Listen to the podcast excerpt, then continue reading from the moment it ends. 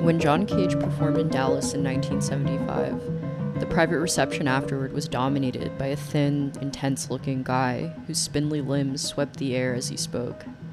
He was comparing episodes of I Love Lucy to Beethoven's sonatas as varied manifestations of a recurring structural formula. I thought he was brilliant and nuts at the same time, and those two words have come back to me every time I've seen Jerry Hunt perform. I had no idea he was anybody significant, but five years later, I saw him again at New Music America, making high tech electronic music by hitting a suitcase with a stick. Hunt was a bundle of nervous energy, never boiling over but eternally simmering. His doctor made him cut down on his 40 cups of coffee a day, and after he gave up chain smoking, not early enough, tragically, to prevent him from dying of lung cancer three days before his 50th birthday. He chewed nicotine gum vigorously, even on stage.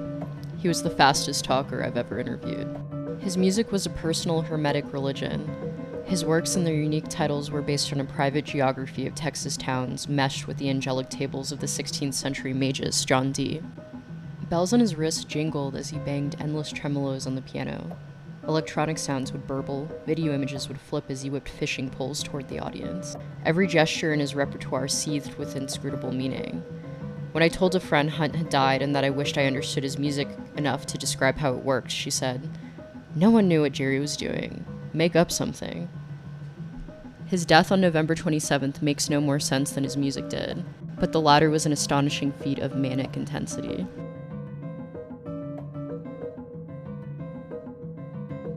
That was um, a reading from one of my favorite obituaries of our subject for the day, Jerry Hunt. It was written by Kyle Gann and it appeared in the Village Voice on December 21st, 1993.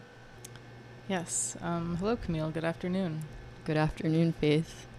It's a pleasure to be sitting across from you today. It really is. How are you feeling? I'm I'm actually feeling like rapturous uh, excitement and joy uh, about the fact that it's the first of the month. Me too. And uh, about the the subjects that we're getting into later. Same. Yeah. Um, I feel good. You feel good? That's I feel love. I was listening to Donna Summer on the way over here. That's so good. I I'm feeling like I I have to admit that I broke my caffeine um, fast that I uh, so boldly proclaimed the last time we recorded. Um, I'm for now back on the sauce, and I think that is partially why I feel so good. Um, I had two cups of coffee earlier, and now I'm drinking a matcha that Faith brought me. Um, the sun is shining. Yeah, I'm drinking a black cup of coffee. Have some sparkling water with me. Yeah, a crisp, a crisp sparkling sparkling water uh, will will see us through. All right, um, shall we Shall, Shall we really we get into in? it? I think so. Um, well, today's topic is one we've been looking forward to for a couple of months now, and that is the experimental composer, performer, and occultist Jerry Hunt. Hunt was born in Waco, Texas in 1943, but he spent the majority of his life living in and around Dallas, mostly or namely in Canton. His artistic practice was bred from his very long standing interest in art- esoteric practices and the occult, things like alchemy or the Rosicrucians, the characters like John Dee and his scryer Edward Kelly, Aleister Crowley and Thelema, etc. Um, and his work was characterized by his own ability to manipulate synthesizer and modulator machines of his own creation, built by Hunt with a very specific musical and artistic philosophy in mind. One meant to invoke the divine in an unpredictable simulation of the human experience of consciousness, perception, and pattern recognition. And he would often use uh, visuals or installations to mimic some sort of ancient practice related to this, like a cabinet to evoke the feeling of outdated science or medicine, wands to aid his gestural inputs, old erotic poems read to uncomfortable audiences, embedded audio visuals enacting concentric circles of memory. Jerry Hunt is commonly described in ways that I really like as a bundle of nervous energy, never boiling over but eternally simmering or as having the effect of a shaman with the appearance of a Central Texas meat inspector.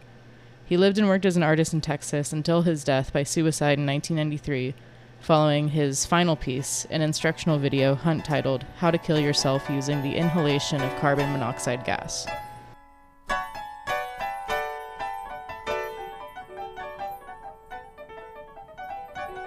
So, I want to begin by saying that I first learned about Hunt after the Love and Orbs episode Camille and I did back in May when a curator from a group called Blank Forms, based out of Brooklyn, reached out to me.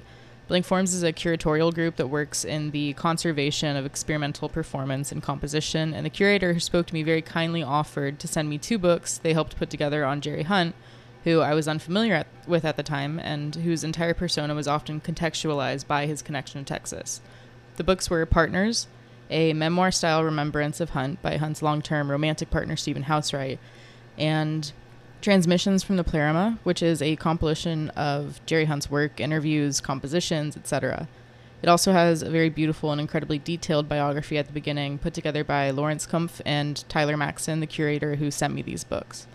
Um, if you find yourself interested in this topic, I urge you to get a copy because they're like so incredibly detailed. They have so much about the specificities of every single performance. You know, um, a lot of things that we obviously can't get into in an exact way here, um, but it's it's laid out very beautifully. Yeah, we'll talk about it more later, but partners specifically, um, if you're looking to just have a new lease on what it means to be alive, um, Yeah, I think it's very well composed and shattering. yeah, it's a beautiful exercise on on love and memory.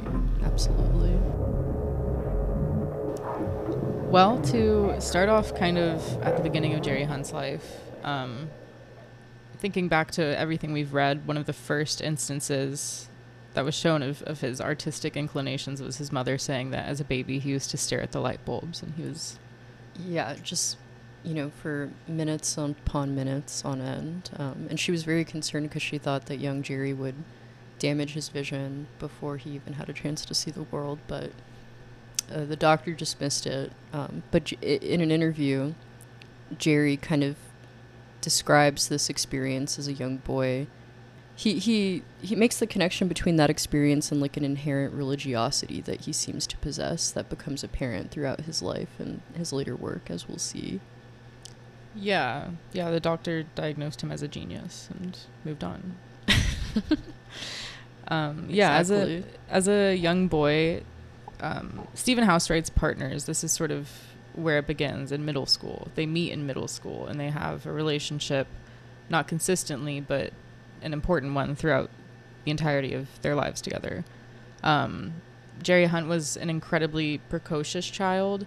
When I first read this, I told Camille that it reminded me of like a Hermann Hesse story or something, like Max Demian.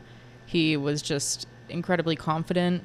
He was incredibly smart. He was interested in things that, um, you know, a lot of people would never think to think of. Um, and he was a, a, you know, card carrying Rosicrucian by the age of 13, 14. Yeah, in addition to being like a, a gifted pianist, um, he he like entered himself into like all seven Rosicrucian organizations in the world like through mail. Yeah. Um, and he ended up as a as a young tween starting his own mail order religion Yes. that um, quickly Gain traction. it gained traction. It quickly through uh, drew some disciples. Um, I think he wrote um, that like he he like put out the flyer and it, he wrote like all truth seekers write to post office and receive information.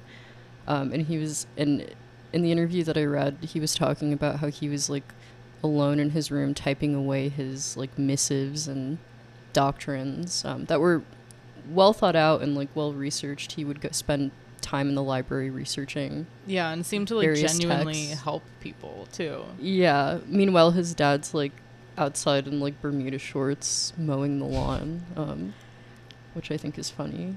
Um, Yeah, um, he he had quite a few people who would who would seek his wisdom. Um, he offered a path to the infinite, and eventually, an older couple who I think was a little bit misguided or confused showed up at his parents' house.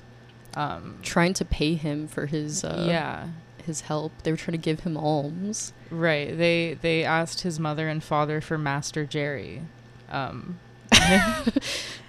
young master, and the dad was like, "Get the hell off my property." yeah. Um, Um, so I think that uh, the kind of structure of that religion quickly melted away. But he maintained an interest in these topics uh, throughout his teenhood.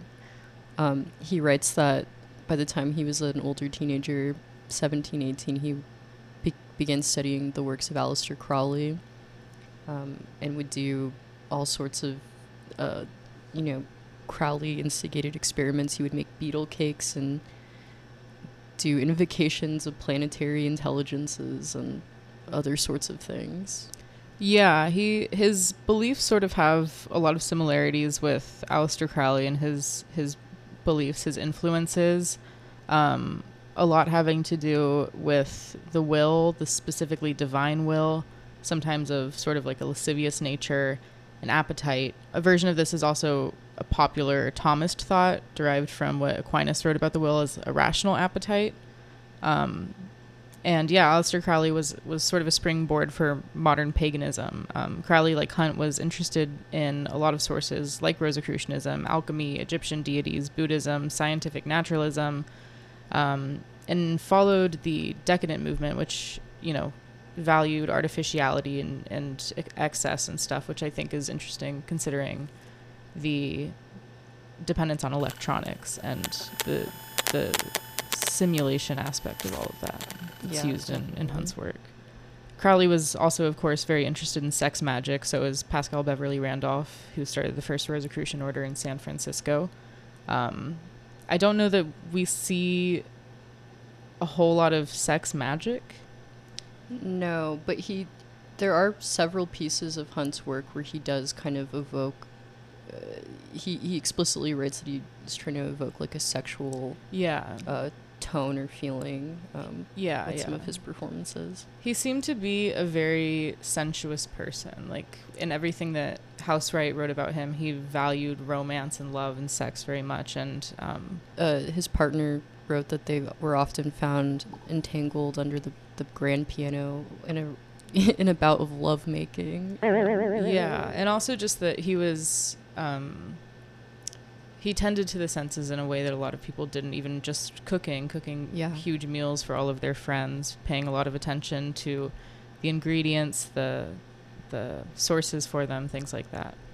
Aside from some of his like theoretical or philosophical influences, like uh, Crowley or the Rosicrucians, he also had a lot of very early musical influences. Um, a lot of early interest in experimental composers like John Cage or Pierre Boulez, a French post-war composer and prominent conductor, and also Karlheinz Stockhausen, who was a very polarizing German composer with very specific ideas about the purpose and intent of music, um, and also about uh, like 9/11, things like that. Um, Cage was a huge influence on him. Initially, he would he would order music from these people um, in like mail order catalogs, uh, practice them on his piano. Uh, he eventually met John Cage, and that became sort of an important um, milestone of, of his musical career. Um, and also later, sort of rejected John Cage's didactic philosophy, I guess, while while retaining his like respect for the music itself, or um, I guess some of the foundations that Cage laid. Yeah, I think I think I recall him kind of, i you know, in a larger uh, reflection of, of, of this genre, kind of moving outside of it and understanding a, lot of this type of music is like pseudo religious or uh, Yeah. kind of sci- science fiction fantasy music, Mhm. um, and while still acknowledging that he, you know, has gone gone into those grooves before himself. Um, he was always seeming to try to advance the the genre. Yeah.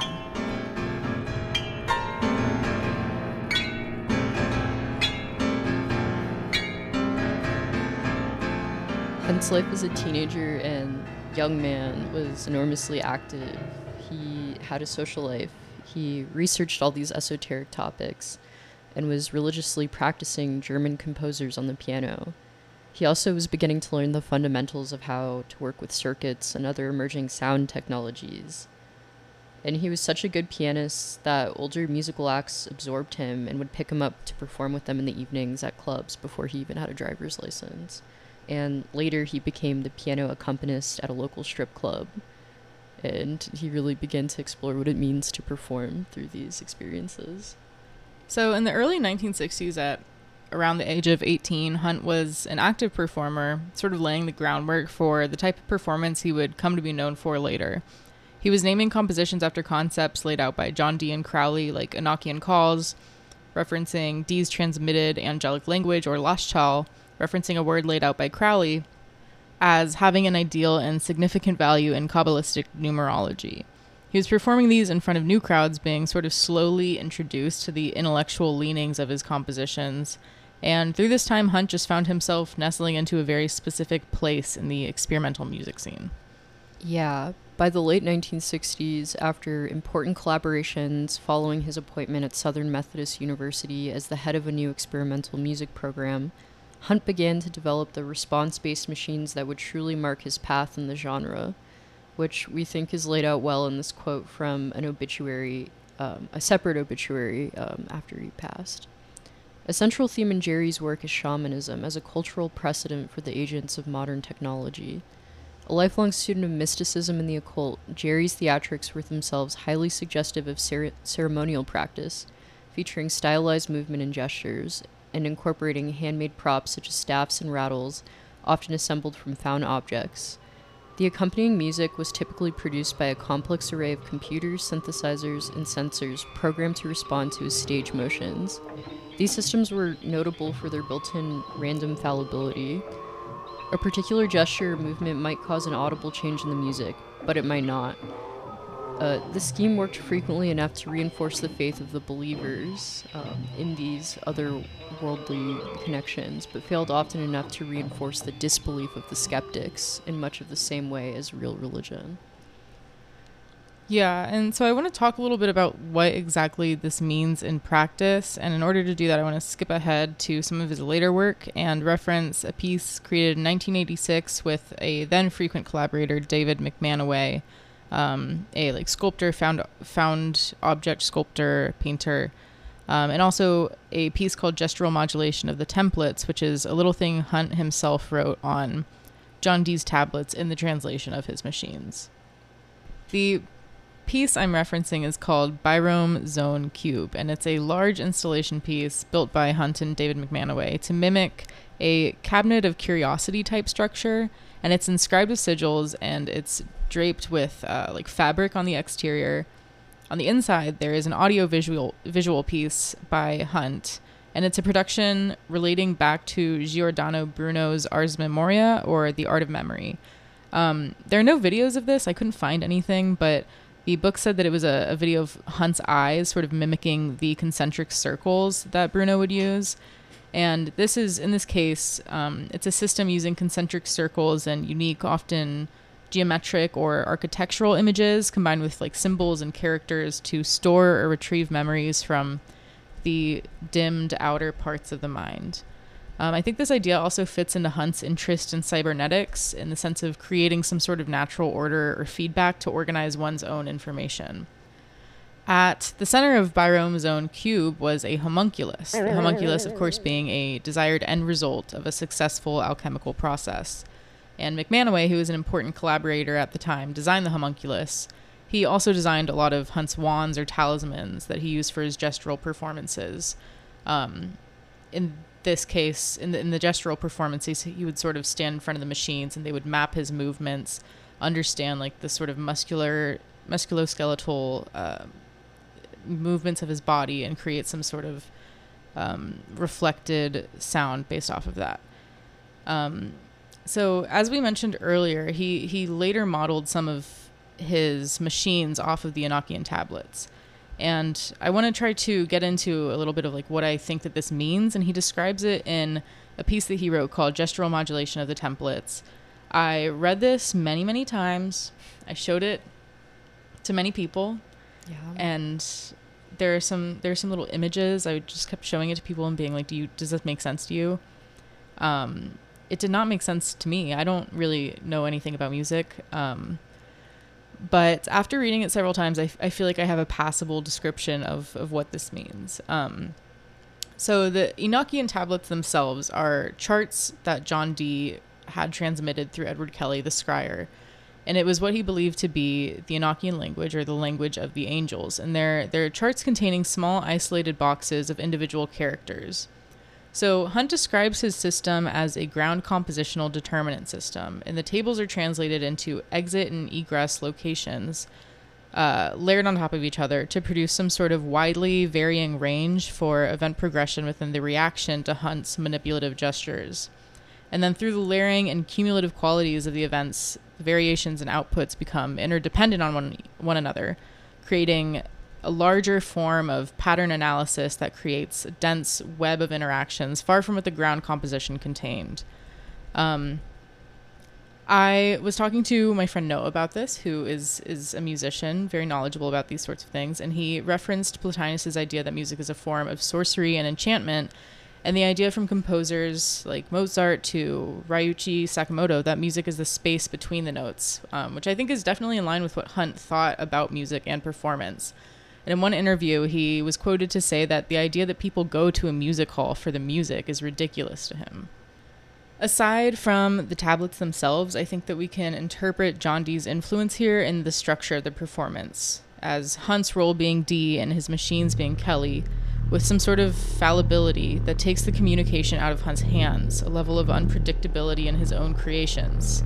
Like the quote that Camille read from the obituary, his machines were built with fallibility as, as a key role in them, so that, you know, if he made some sort of gesture towards them, they might react. They would react in a way that felt connected, but they also might not in a way that felt not as something that was incidental, but maybe as something that was a rejection, you know? So it was creating this sort of conversation that didn't have a real pattern to it, at least not to the viewer.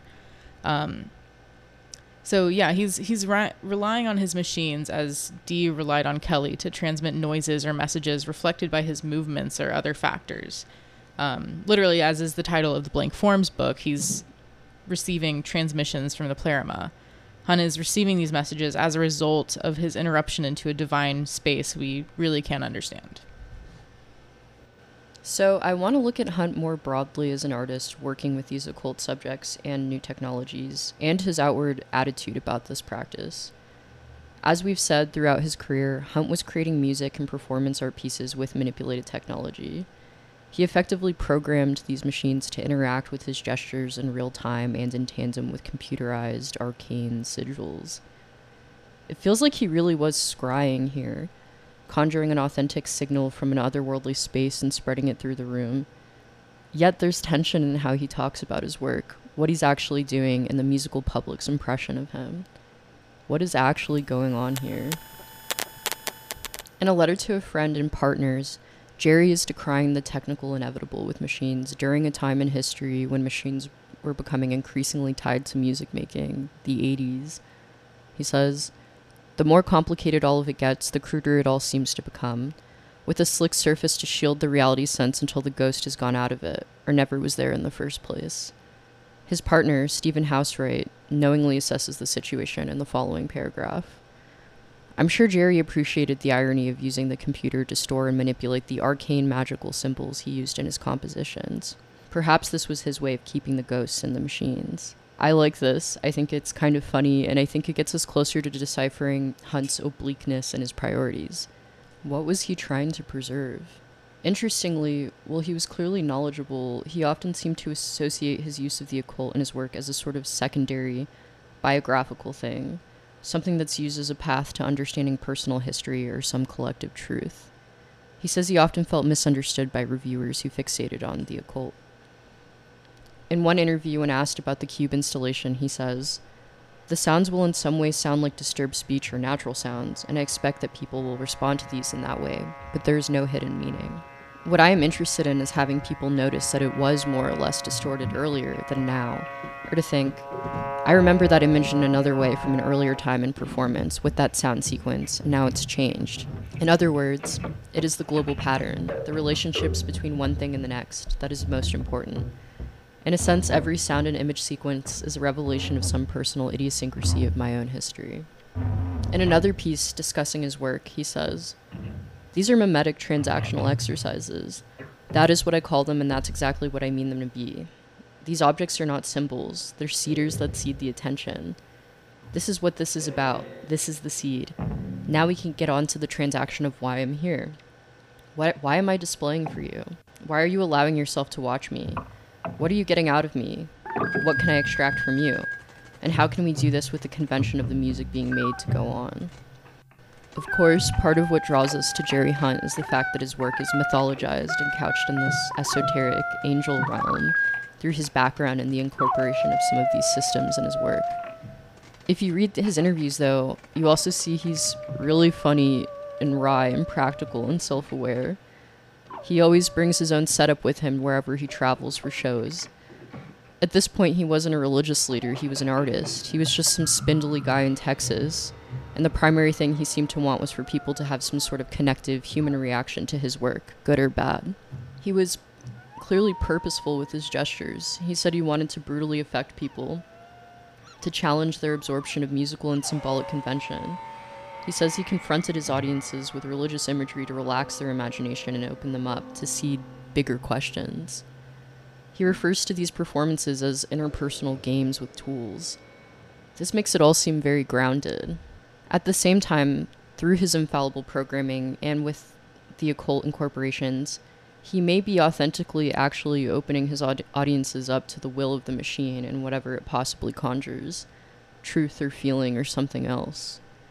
John Dee influenced or not, like Faith said earlier, maybe this mystical quality is just something inherent to music. These performances by Hunt raise questions about free will and choice, the human spirit's relationship to machines, personal history and accepted conventions, divine presences, and predetermined outcomes. We'll talk more later about this in reference to modern technology.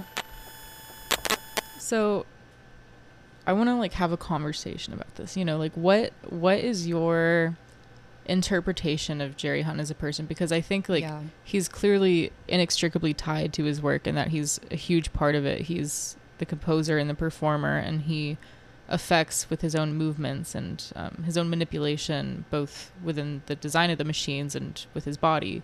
He affects all of everything that comes out, but at the same time, he still has sort of like a mystical quality to him. Like there's some sort of mystery as to who he is as a person himself. Um, yeah, I mean, like I said, I think he you know what really struck me more than anything truly was like how wry and funny and like like interested in so many things he is um, yeah. and how that comes across in like the actual interviews with him and then as we'll talk about later like the pers- the anecdotes and partners about like how he lived like day to day as like yeah. a man in Texas um you know like I said I think he he seems very like concerned about like the actual like audience experience of his art which I I don't know that every artist is always I think sometimes it has a lot more to do with the process of it. The process, but he he seems like he wants to like arrive at some place with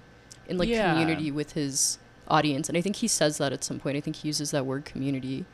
Um I I think yeah, he's a really in a, in a similar way to Forrest Bess, I think I have like a lot of affection for him as like a a person living in this like part of the world. Um, yeah. How do you how do you how do you uh, feel about him as an artist and um, working with these subjects? Yeah, I really respect him as an artist, and I think it's hard to do.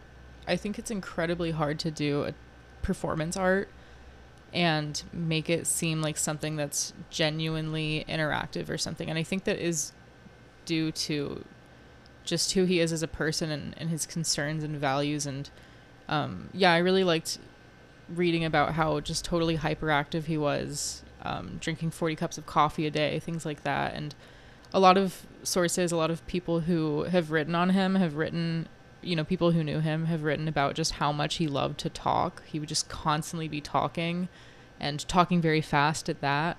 Just always had something to say. Um, one of them said like you know whether it be about zen buddhism or the dinner he was making that day or what he was thinking about you know his next composition he was just always talking.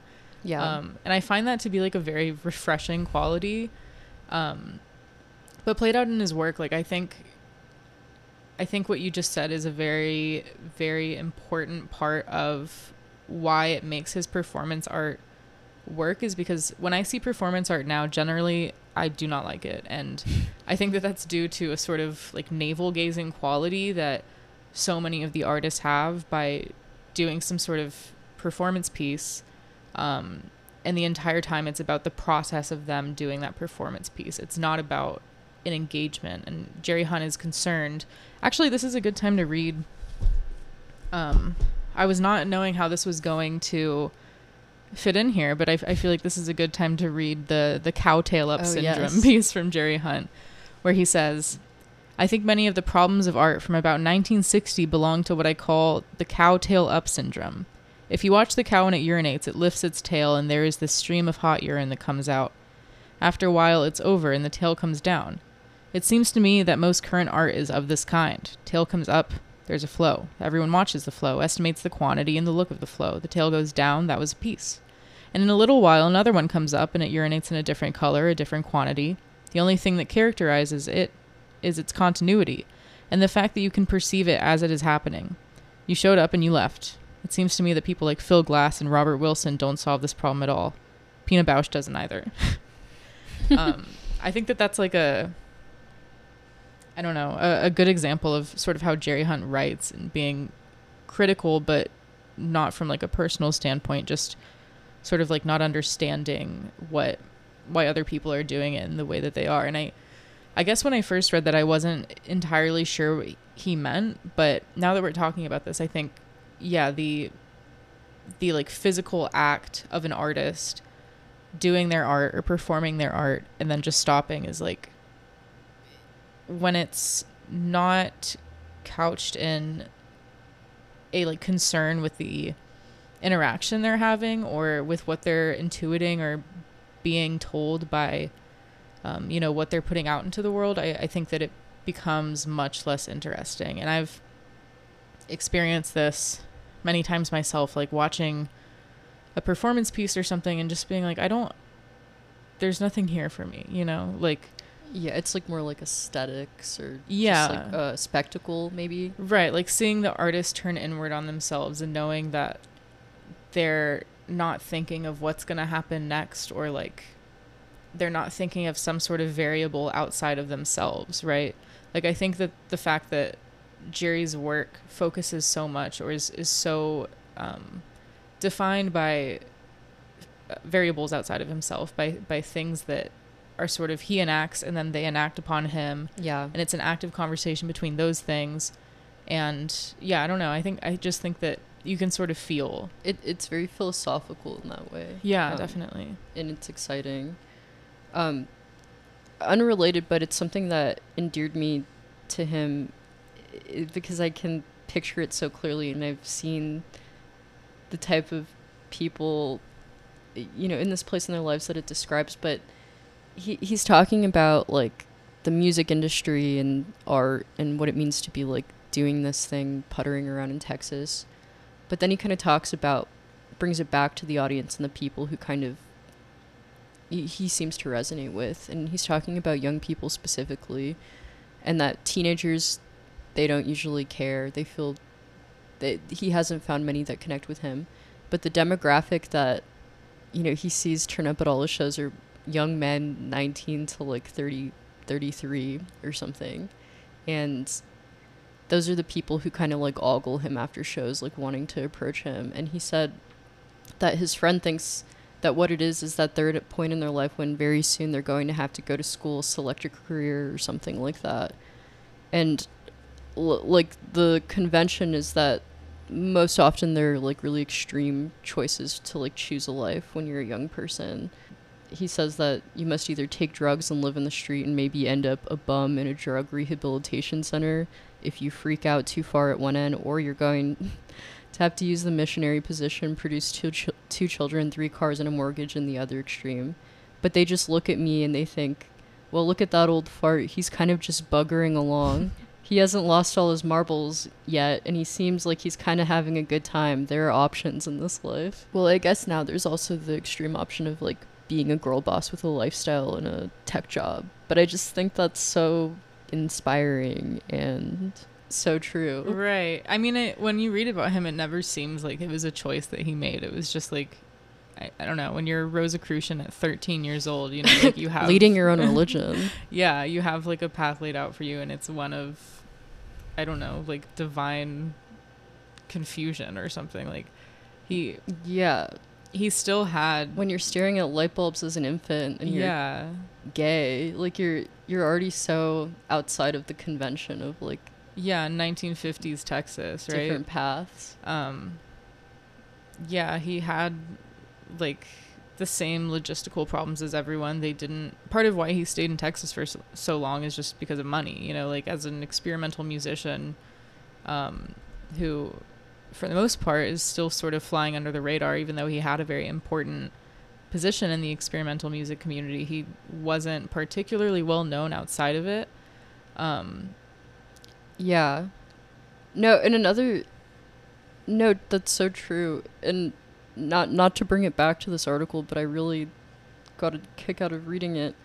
But on the subject of living in Texas, he he basically just says like I've always I've never left because it's always been relatively comfortable and I've just been sort of generally afraid to go anyplace else. yeah Which I think I mean I relate to that uh very uh severely. Um and then he goes on to say that all you hear in these interviews with composers and artists that that like he basically talks about like they're they're writing a fantasy about themselves like jet setting and Yeah. you, know r- making music or doing art in these like far off reaches Mhm. and and he's kind of like making fun of them and is like well they don't do they do they even have time to shit and then he says that's kind of like the most important thing is like shitting which obviously he's being crass and Yeah. ridiculous but i think it it's illu- illustrative of him being kind of like a kind of like funny and deadpan and like person who like really values like his relationships and uh, yeah kind of like the minutia of like puttering around Um, yeah, I, I like that he has like a, a crass sense of humor that makes me clutch my pearls a little bit. Um, and he turns from he turns from that so quickly to producing like very strange The and most often silent. esoteric whisperings Yeah. from like the angel realm. Um, I wanted to read this this quote from Michael Schell about him and his his relationship to Texas, if that's okay. Yeah, Um, of course. Michael Schell, who is actually another Texas artist, composer from Waco, which, you know, Jerry Hunt is also from Waco. Um, he wrote about Jerry Hunt after his death in something called Unlikely Persona, which was, uh, I believe it was an article published in Music Works edition 65, but I'm not sure if I'm remembering that cl- uh, correctly. Um, anyhow, he says. On one hand, his personal letters are filled with complaints about the provincialism and social conservatism of Texas. This is, after all, a state possessed of endless pride and self importance, despite being an object of ridicule from other Americans as pompous and unsophisticated. Jerry liked to grumble about Texas's natural hazards as well the summer heat, winter cold, spring tornadoes, and autumn hail. His property was home to a host of snakes, scorpions, termites, and fire ants, and he frequently complained about the difficulty of keeping his home's air intakes free of every kind of flying insect. Countering this was Jerry's sincere personal link to Texas, the kind characteristic of Texas natives bound to its vast landscape of rolling hills, its characteristic brick houses, ubiquitous grain elevators, seedy rural gas stations, and even the tiny roadside towns that look identical on first glance but reveal their own individual character when you examine them close up. Jerry included the names of many obscure Texas towns in his composition titles, and at one point planned but never composed an opera based on the life of LBJ, Texas's most famous native son. Jerry's ties to Texas, his almost animistic relationship to his environment, and his interest in the strong personal emotions associated with the memory of a particular place or thing all reflect his lifelong preoccupation with mysticism. Um, Damn. yeah, that's what Michael Schell had to say about it. And I, I really like that. I think just associating mysticism with his like sort of tenuous relationship with living in Texas because that feels pretty accurate to how a lot of people feel about Texas, even the the ones that really like it, like us. You know, like we we can certainly admit that there are problems and the culture here at times feels very tense. Um, you know, it's easy to like, yeah, sometimes I don't want to leave my house, especially in the hot months. Yeah. Um, people tend to like also romanticize small town life, but at, at this point, you know, Jerry Hunt was living with Stephen Housewright as a gay man in Texas, and that was not the sort of thing that you could necessarily do openly then. Um, and Jerry Hunt in his writing, I don't think, at least from what I've read, has not talked about it as much as Stephen Housewright did, but Housewright faced um, plenty of, of hardships because of that. He lost his job. He, you know, had a lot more outward stress than it seems Jerry Hunt did. Um, Yeah, he, he also talked about different people he knew in the area, like towards the height of the AIDS crisis, and yeah. you know, just how that impacted them and everything. So,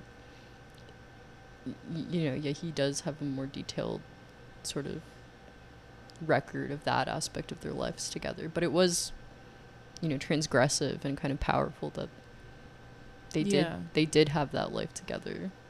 Yeah. Um, do you want to talk about Stephen Housewright a little bit? Yeah, I would love to. I, I I thought Partners was really really beautiful, and I don't often read like memoirs or autobiographies or biographies or things like that, but Partners was kind of all of that wrapped up in one. Like it's it started after um, Jerry Hunt died. Stephen Housewright wrote Partners as an exercise to remember him. Um, and I think he originally made several copies and had them sent out to like close friends and family, people who also missed Jerry. But eventually they got it published through through Blank Forms, and now it's immortalized in this very sweet and loving, um, yeah, just like experiment on memory. Totally. Um, and something that just struck me is like the sort of equalizing effect that memory has on a life. You know, like I, I was very struck by the fact that Stephen Housewright and his relationship with Jerry talks about everything with equal importance, whether it's like something funny that their dog did that that you know another family laughed at or something or whether it's the death of their parents he's like everything he's just internalizing and categorizing and putting out there as if it's all just you know of yeah just like E- equal importance and monument. yeah and because like the procession of like a life together. right because when you're looking back at it like it really is you know like it's it's the perception that others have on you it's the perception you guys have on yourselves it's the very difficult things but it's also the way that you get through the day to day together the rhythms of your yeah i really liked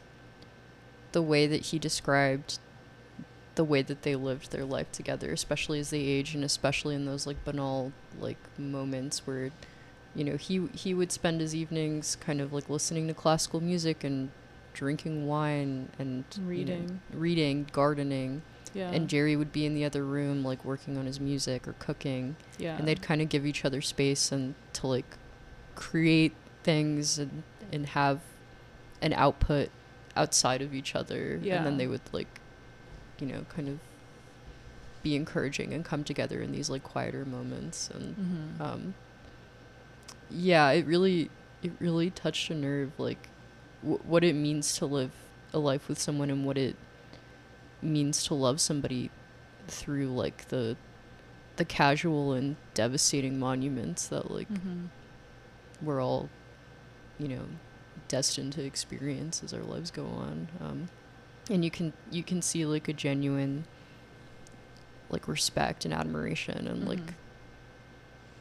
Mhm. you know honesty about like the way that they interacted with each other and it wasn't always like perfect or anything Yeah. but it was it, it's like a remarkable story that they were able to like know each other as boys and then just continue through like all these you know go on trips to Holland for Jerry's esoteric performances and they had like a magazine they wrote together called Lachesis in when they were middle like, or high school or nerdy something. 14 year olds that they Yeah. distributed to their relatives. It's just so sweet. It's so it's so sweet. It, it made me like have a renewed respect for like memoir as a or autobiography is like a, a genre because i think i yeah. don't it's not the first thing i usually pick up but i think when done well and like you said the way that he places equal importance on these different things like it's very like like astonishing to read something like that Right. I think I think a part of the reason um, I like it so much too, and this is something that Stephen Housewright says in an interview about partners. He says something about how, you know, he was a librarian for the majority of his life, and so he was an avid reader. And he says something about how although he was constantly reading, he wasn't a writer, and I think that that's clear and not in a, not in a negative sense at all, or or not as a criticism of his work, but just as we're reading this not like someone talking about their life trying to make it artistic it's just it's like reading a letter from a friend. You know, it's not. He's not. Um, I don't know, conflating the things that happen in his life to some sort of grand artistic scheme. It just is. He's not know? doing that thing that Jerry was criticizing, where he's like, Yeah. they're, they're spinning these narratives about their process and their lives as artists. It was like very, you know, sparse and, you know, beautiful to read in its own right. Yeah, and they're both really doing experiments with memory in, in these two like or in, in all of Jerry's work and then this partners, which is to my knowledge the only thing Stephen Housewright has put out.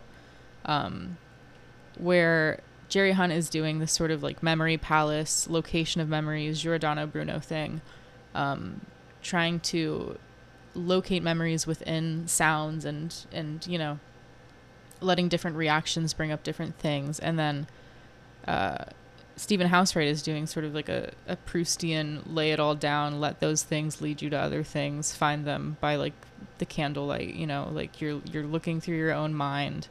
And things are not organized. They're they're simply like uh you know, uh, I don't know, like laid out across years and years and years and it takes you looking through it all, writing it all down. Um, and I think that that's seen in like the way that he writes about their relationship too, because he writes about Housewright how he likes to look at old photos and stuff like that. He loves to sit down and just and like look at old photos with Jerry and like think about their memories. And he liked to do that with Jerry's mom and stuff. And Jerry was like, "It's a waste of time. I don't like doing that." You know. Yeah, It's like it's just a different in a difference in like where you store things or something. like seeing themselves in a way as machines, like Yeah. as these like systems that are creating outputs and Yeah. kind of interacting with their environments in different ways. Um, Yeah. Um, after the first like several chapters, I wrote out what I thought about them as characters, um, just like as people were just being introduced to, and I wrote a lot about how much I appreciated how like sentimental and honest Stephen Housewright was because I really relate to that. Um, yeah. Oh my And I- gosh. I think it's because you know he did this as a an exercise in remembering Jerry, but the way that he's just like tethered to him, the way that they're tethered to each other throughout their entire lives, and like keep Yeah. coming back to each other, and and there's no like center for their relationship. It's just I actually wrote down in my notes reminds me of that Silver Jews lyric in space. There is no center. We're always off to the side. It's like I'm they just- cry. Jesus Christ. they just their whole lives are sort of like oriented as to where the other person is you know um, and i always admire that sort of love because it's something that's very um, it's very like messy and difficult to understand. It's just like a fact or something. Like they knew each other for so long that it it becomes they become inextricable from each other. And writing about jerry i just wrote about you know his fast lifestyle and how people like that i think part of what makes him such a successful artist is that people who are that confident and exuberant and who who are just willing to put so much of themselves out there it's really easy for people to like bounce themselves off on you know Yeah. like he's an enticing artist but he's not also an enticing person and he kind of just has to like stand alone and let other people project themselves onto him try to understand what it is that he's interpreting that they don't understand Yeah. um yeah i don't know that's like a common thing for very uh, funny outlandish people to to become is just like a, a totem of other people's desires like you said about the young the young men coming to see his show Totally. And and in a lot of the reviews of him too, like you know, Stephen describes him as this like magnetic character in every situation they're in, but uh he he also says that he kind of like in his own way like quietly courted the mystique that was like built around him. yeah And I think with the sense of humor that he evidently had, um even in like some of the absurd aspects of his performances, you can see that like he pro- you know maybe there was an awareness of like himself in those spaces as like this yeah vehicle definitely for like energy. I also think although Jerry Hunt was not as maybe like openly sentimental or willingly to willing to engage with um, like the nostalgia of sentimentality in the way that Stephen Housewright was, he was still he he could be a bit like boisterous and seemed to have a bit of a temper, but he also had a lot of sweetness to him, and that came out in like the letters that. Yeah, I was gonna Um, say. Yeah, like there there was one that was really nice where he was like, uh, in Europe, I think, and sent a letter that was like, you know, give the dog a big kiss and give yourself a big kiss too. I, I miss, Miss you guys. I miss sitting by the fire with you guys and stuff. Just Yeah, well, I mean, and, and this is probably like a time oriented thing too, but I think even then, like anybody who maintains that many cherished friendships over a long period of time and maintains like a, a dogged correspondence through letters is like I think that reveals like a quality of like sentimentality or um or, or like sensitivity um, if not sent- sentimentality. I mean, there's an interesting part of Partners where, quick aside, it, it's one of their final moments together, where one of the final moments we're allowed to see of them together, and and uh, Jerry's really sick, and he's dwindling, and they know he has cancer, and Stephen kind of puts his belt on him for him, and he's Mhm. like, "I love you so much. Like, if this doesn't show y- show you, like, if this isn't love, then like, what is?" And then uh, Jerry was just kind of like, "There's no need for the sentimentality." and then I'm pretty sure he um, en- ends his life not far after that. But it, at least I, I, you know, it shows their differences. But I think it, it it's just like a different way of operating. Um, Yeah.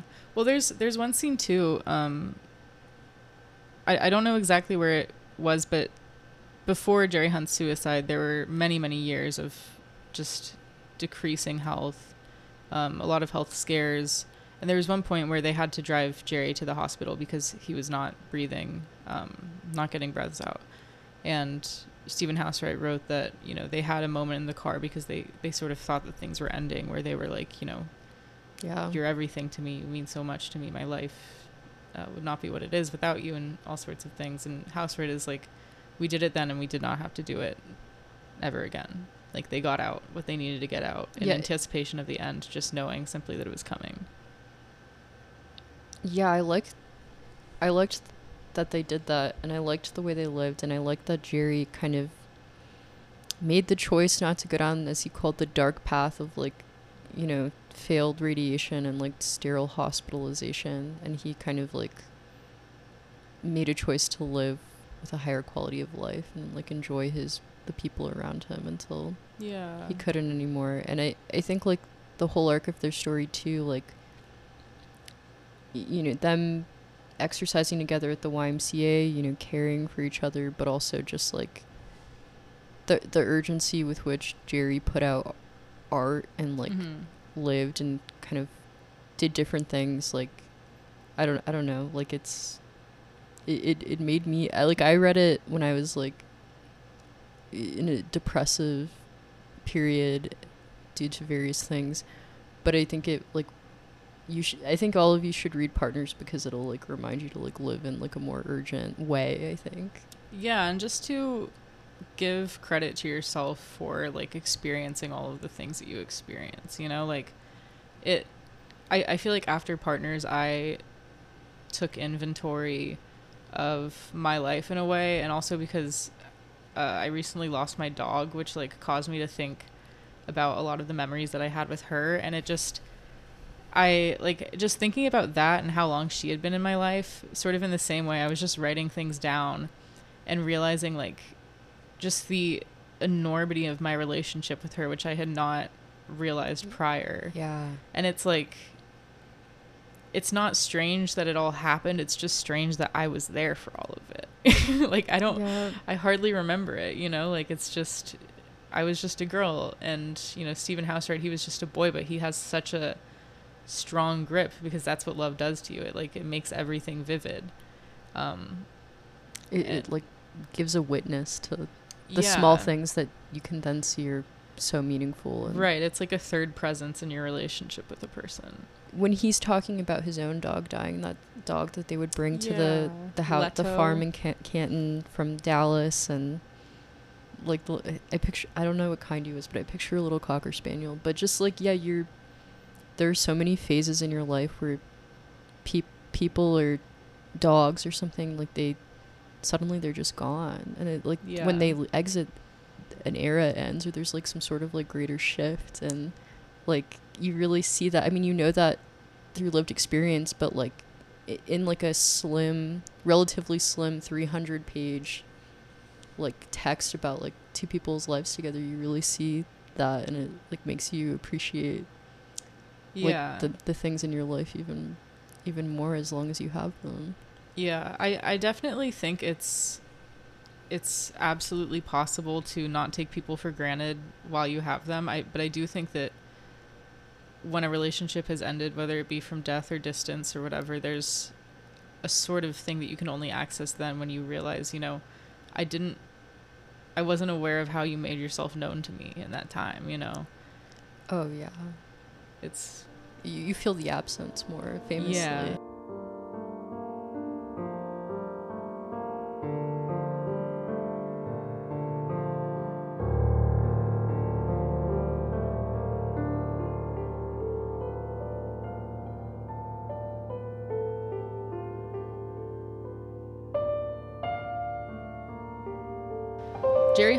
Died on November 27, 1993, after recording How to Kill Yourself Using the Inhalation of Carbon Monoxide Gas, which was an instructional video intended for others with diseases that would soon end their life.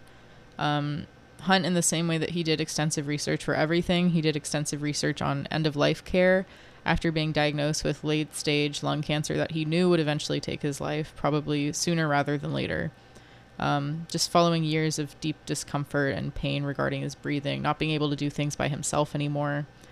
Um, the video touches on sort of like the logistics of the suicide, whether it's from leaving notes for those who might find the body to leaving written statements denying the liability of the companies or retailers that might have provided him with a carbon monoxide tank. Um, he's covering his bases yeah, he did it in an. Uh, it feels like perverse to call it pragmatic, but he was doing it from a place where he was like, no, I genuinely want, you know, end of life care itself can be kind of perverse, sticking people in institutions where they have no say.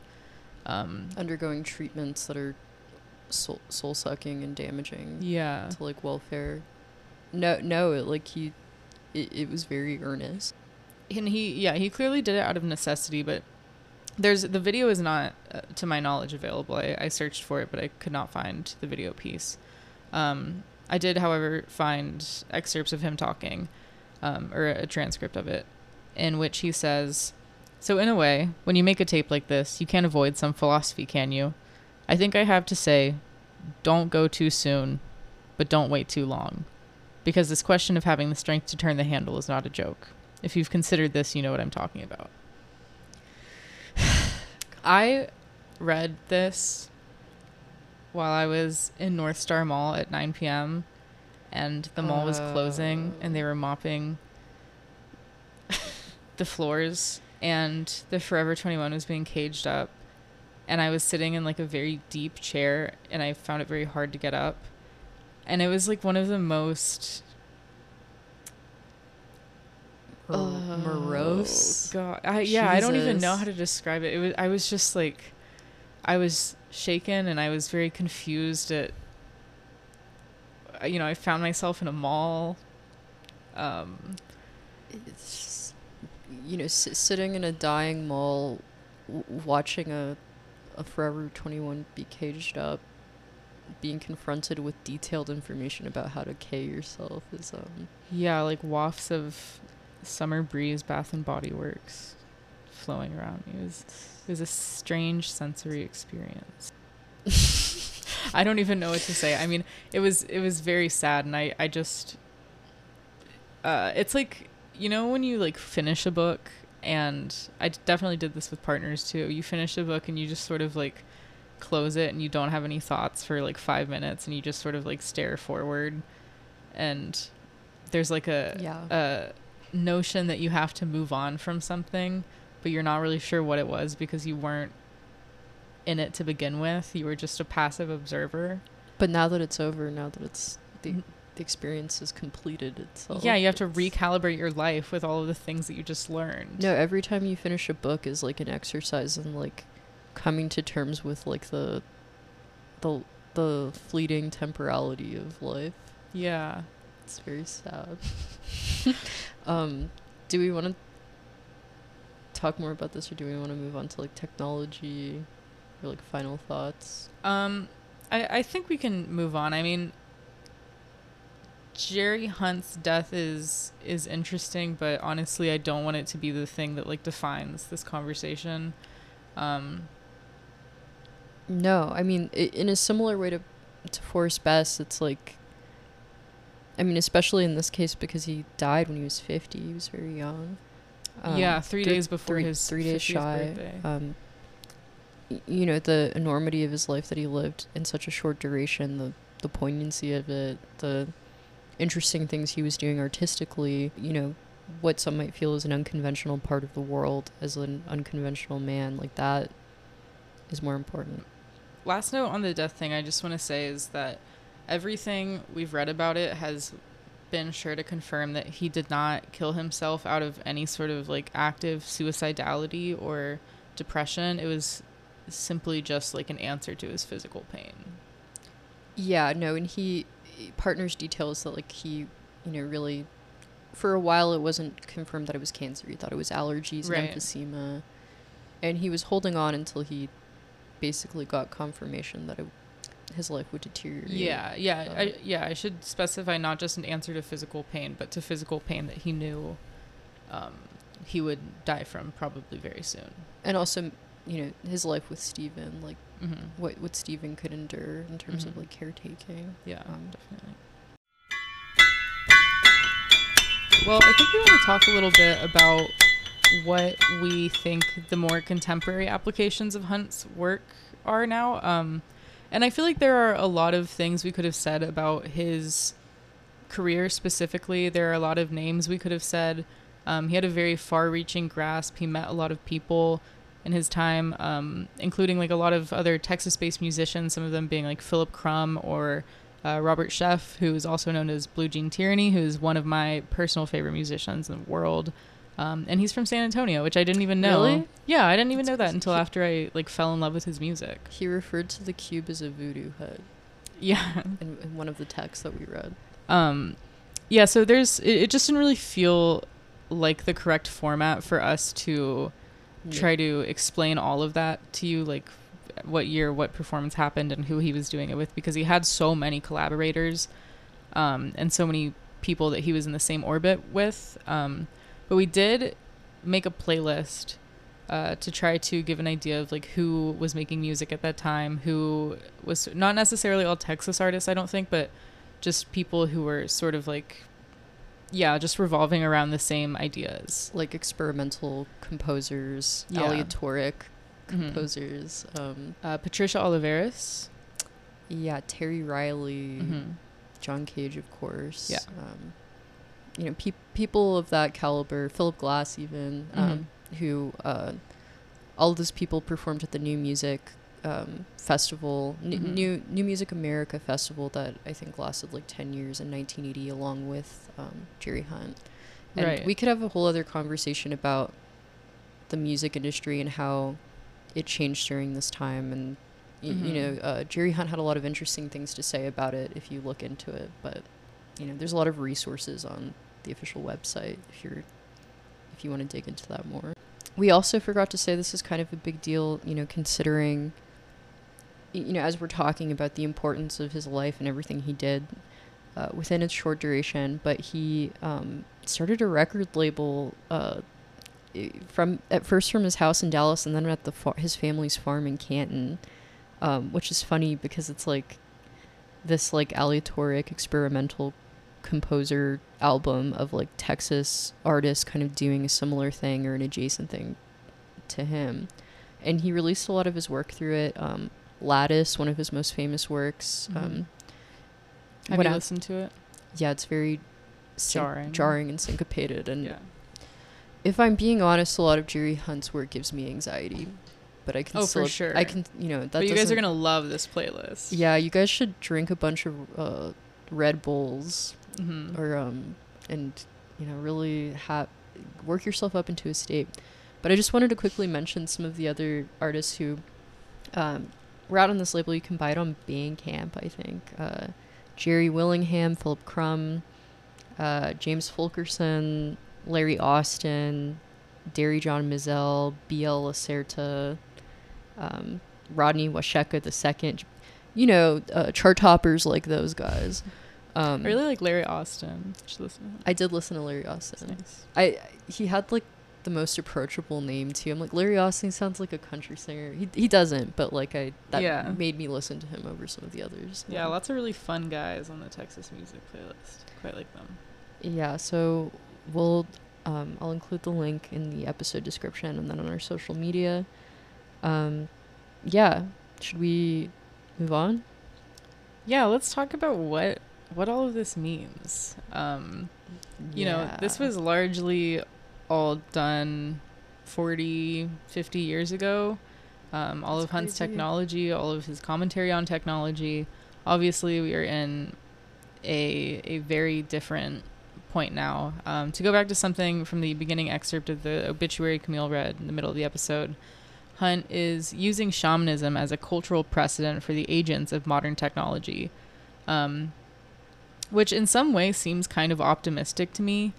And the omnipresence of technology and the way it affects our lives seems to be a commonly negative thing, and I do fundamentally believe that it is. But using shamanism as the model for interacting with technology makes me feel that the magic innate to humanity is not lost in technology, it's just sort of found in new places or on maps still being drawn, right? Yeah, Um, which can be a little scary, but also possibly hopeful and yeah. generative. Yeah. Um, I've enjoyed thinking about yeah, like Hunt's Hunt's relation to that and how we use technology now and who's behind it. Um, and also a question I wrote down is is if we embrace this, do we have to do it in a way that feels Crowleyan through some sort of decadence or or tendency towards artificiality? Um, That's interesting. Well, when I was thinking about kind of new permutations of this, like outside of music, I thought of like Chat GPT, which is of course, hot button a demon in the computer. topic. Well, yeah, it's like, you know, at Or best an maybe angel in the computer. that's the thing. At best, it's a way to interface with angels. At worst, it's like a sinister demiurge or it's something. gonna kill you. it, that like will ensnare us forever or humanity forever. Um, yeah, I have no clue what that is or what that means, and I've used it to write a few cover letters. Um, the, the the base of them, I've modified them obviously. Um, so you know, it's it's a it's a tool, but in, in in terms of like what it is existentially, I don't know, I don't nobody knows. Um, but I but I think the fact that y- you know you could say that like the utopic promise of the machine, um, which is something you know in the 80s there's all these emerging technologies in music you know there's a lot of promise. It's the future of it. Jerry talks about it. It's offering you a solution. It could be the gateway to the kingdom of of heaven or information. It could offer universal wisdom that like people like john dee were seeking. Um yeah and it you know maybe there's we'll we'll be okay. Yeah. i don't know. Maybe there needs to be a more Well, I don't know. I don't I don't like it. I was to say maybe there needs to be a more like sanctimonious uh, approach to using ChatGPT because I was thinking about John Dee and his his little like study where he would conduct his conversations. I think he had he had built like a little prayer room outside of it um, so that he could uninterrupted pray and get himself into the mindset um, and him doing that also sort of like ushered in a new attitude from the angels from my understanding. Like there was i read something that said he he had like two huge sets of doors that uh, opened to the study. And he had to keep them both closed to keep all of the noise out because he lived in a very very busy house. And in one of his angelic conversations the angels told him that he left a door open. Oh. so it's like, do we just have to adjust our attitudes? And we'll, I mean, we literally do because it's like a feedback loop. But it's all, I don't know. I, it, it feels like it's i mean it, it's already happening yeah, I don't Um, know. I, I, I guess I didn't really have a good point in saying any of that. I, no no I'm, i mean it's i think it's relevant i mean i think it's like there is a it's a system it's like a technology in you know that like is able to like conjure this like information that might be like the the truth or something. And like maybe you know and i think that's what john dee was getting at. And i you know maybe through his like way of programming these like musical technologies jerry hunt um maybe he was trying to kind of like make us think about that Yeah. in our, in our connection with it um in conjuring these enochian entities and his uh strange and uh frightful installations Yeah.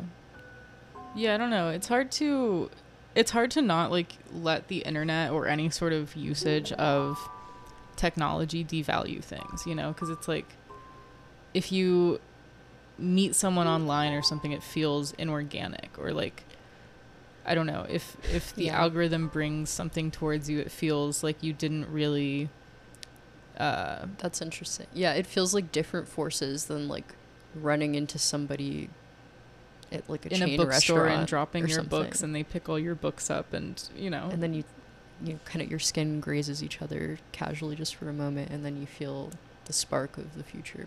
It Yeah. does it feels but then when you're fed something in your feed it's like, well this is kind of perhaps programmed through this similar mechanisms um as fate and Yeah, but I don't want it because I know that it's programmed by like some egghead and like a like Brooklyn. and like some loft red brick bare Yeah. space. Um Yeah, I don't know. I mean my instinct is to be upset by it. I don't I think we lean towards Luddite maybe.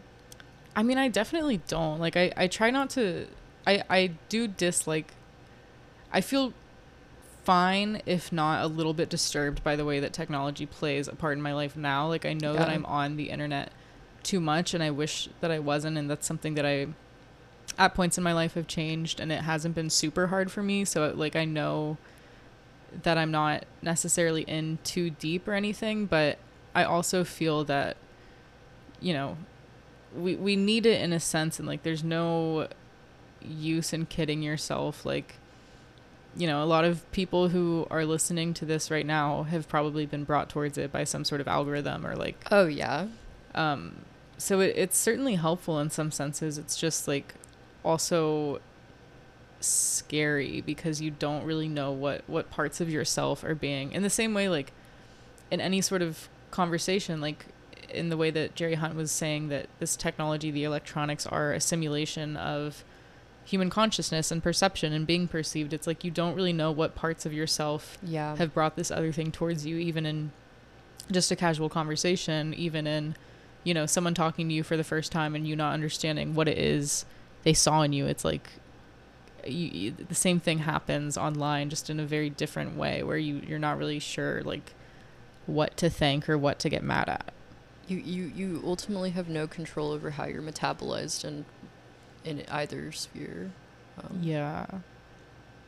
and it's yeah i don't know. It's i yeah i, I agree. I enjoy the internet and i'm fine with its presence in my life but it does it it, it, it unveils a new like demonological matrix that like is harder to understand outside like outside of like a traditional like religious yeah framework of viewing such things as good and evil and uh, nefarious entities and uh, when we things like that. when we went to the conf- the Archives of the Impossible conference, um, we've talked about this a little bit before, but there was a man there doing a talk on sigils, and he Mhm. used like an online sigil generator to generate a sigil for, um, for I don't know. He was like, I want to do well on this Yeah. talk today, and and made a sigil for it, and like displayed it on the top of his PowerPoint while he was talking to us, and it made me feel like insane.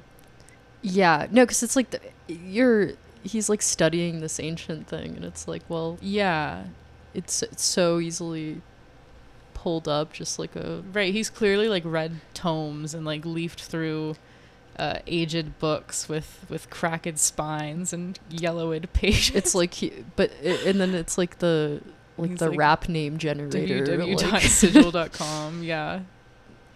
Um, it feels it feels odd for sure. But your alchemist name is is the first letter of the street you grew up on plus your pet's name. Like I don't know. it's also like which is also like a credit card scam. Yeah.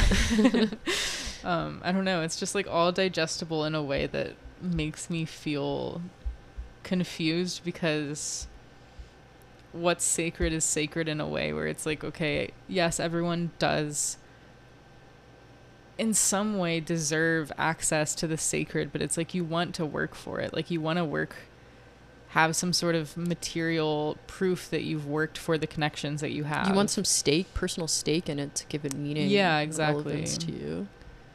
Um, yeah, I think. I mean that applies with many things on the internet, research and otherwise. Mhm. Um, I don't know. I mean, it. I I do think it sure like sa- sacred. Um. You know, like very like you you can have experiences like that online. I'm, I think. It Yeah. yeah. Of course. You know, my my grandpa goes to uh, Zoom church. I had a I had a really nice experience in a Zoom church one day. Really? Yeah. It was strange. It was uh, for a Universalist Unitarian church, and they had, I don't really know what it was, but they had like a separate square dedicated to a candle, and it made me laugh. But everyone light. was like really sweet, and they appreciated the medium and were able to do it in a way that felt like I was still kind of like, you know, I'm programmed to hate this, and I do in a way, but all of you are nice, and the background of technology is just the people who create it and use it and i guess that's like the most important thing sometimes you can't always i don't know i, I have a tendency towards criticism and negativity when it Yeah. comes to the future and advancements and stuff and um, that can be good but it can also be it can also take me out of just letting things happen or enjoying them Yeah. Like I mean, I think we can probably like just as we can powerfully manifest a sigil online or otherwise with our minds, you know, we can will ourselves to like move through the portal of the screen and have some like hu- human experience. yeah But probably like I don't know, biologically you're lacking on like physical contact or like right phys- physical communing or something. I don't know. Um, do you have any other thoughts about, you know, m- the mystical in art, um, you know, technology, Jerry Hunt, anything of that nature?